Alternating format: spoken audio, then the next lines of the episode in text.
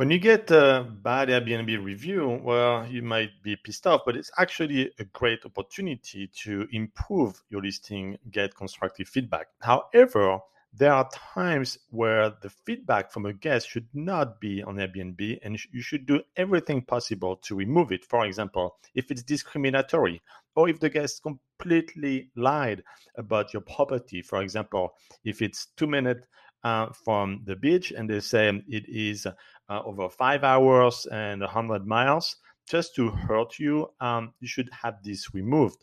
And recently, I had an experience where the guest who had zero review, so I took a risk, um, came into the property and decided to leave a bad review to get some refund, but also provided feedback about Airbnb on the review for my property.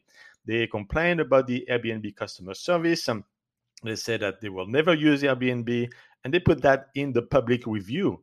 Um, we asked the uh, the the customer service person at Airbnb to remove it, and first they said that they can't because it does not violate um, their policy.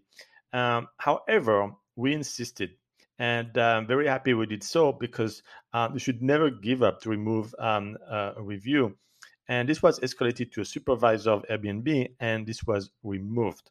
So um, this is uh, where we first got an email from Airbnb that says, "Sorry, we can't remove it," and we pushed and we highlighted exactly the section in the review that should not be there, and Airbnb removed the entire review. So keep pushing, persevere, and remove the reviews when they're just not fair and should not be on your listing. But if you have a bad review and you know deep down you deserve it because you did not do a great job at the hospitality, then sorry, you have to keep that one.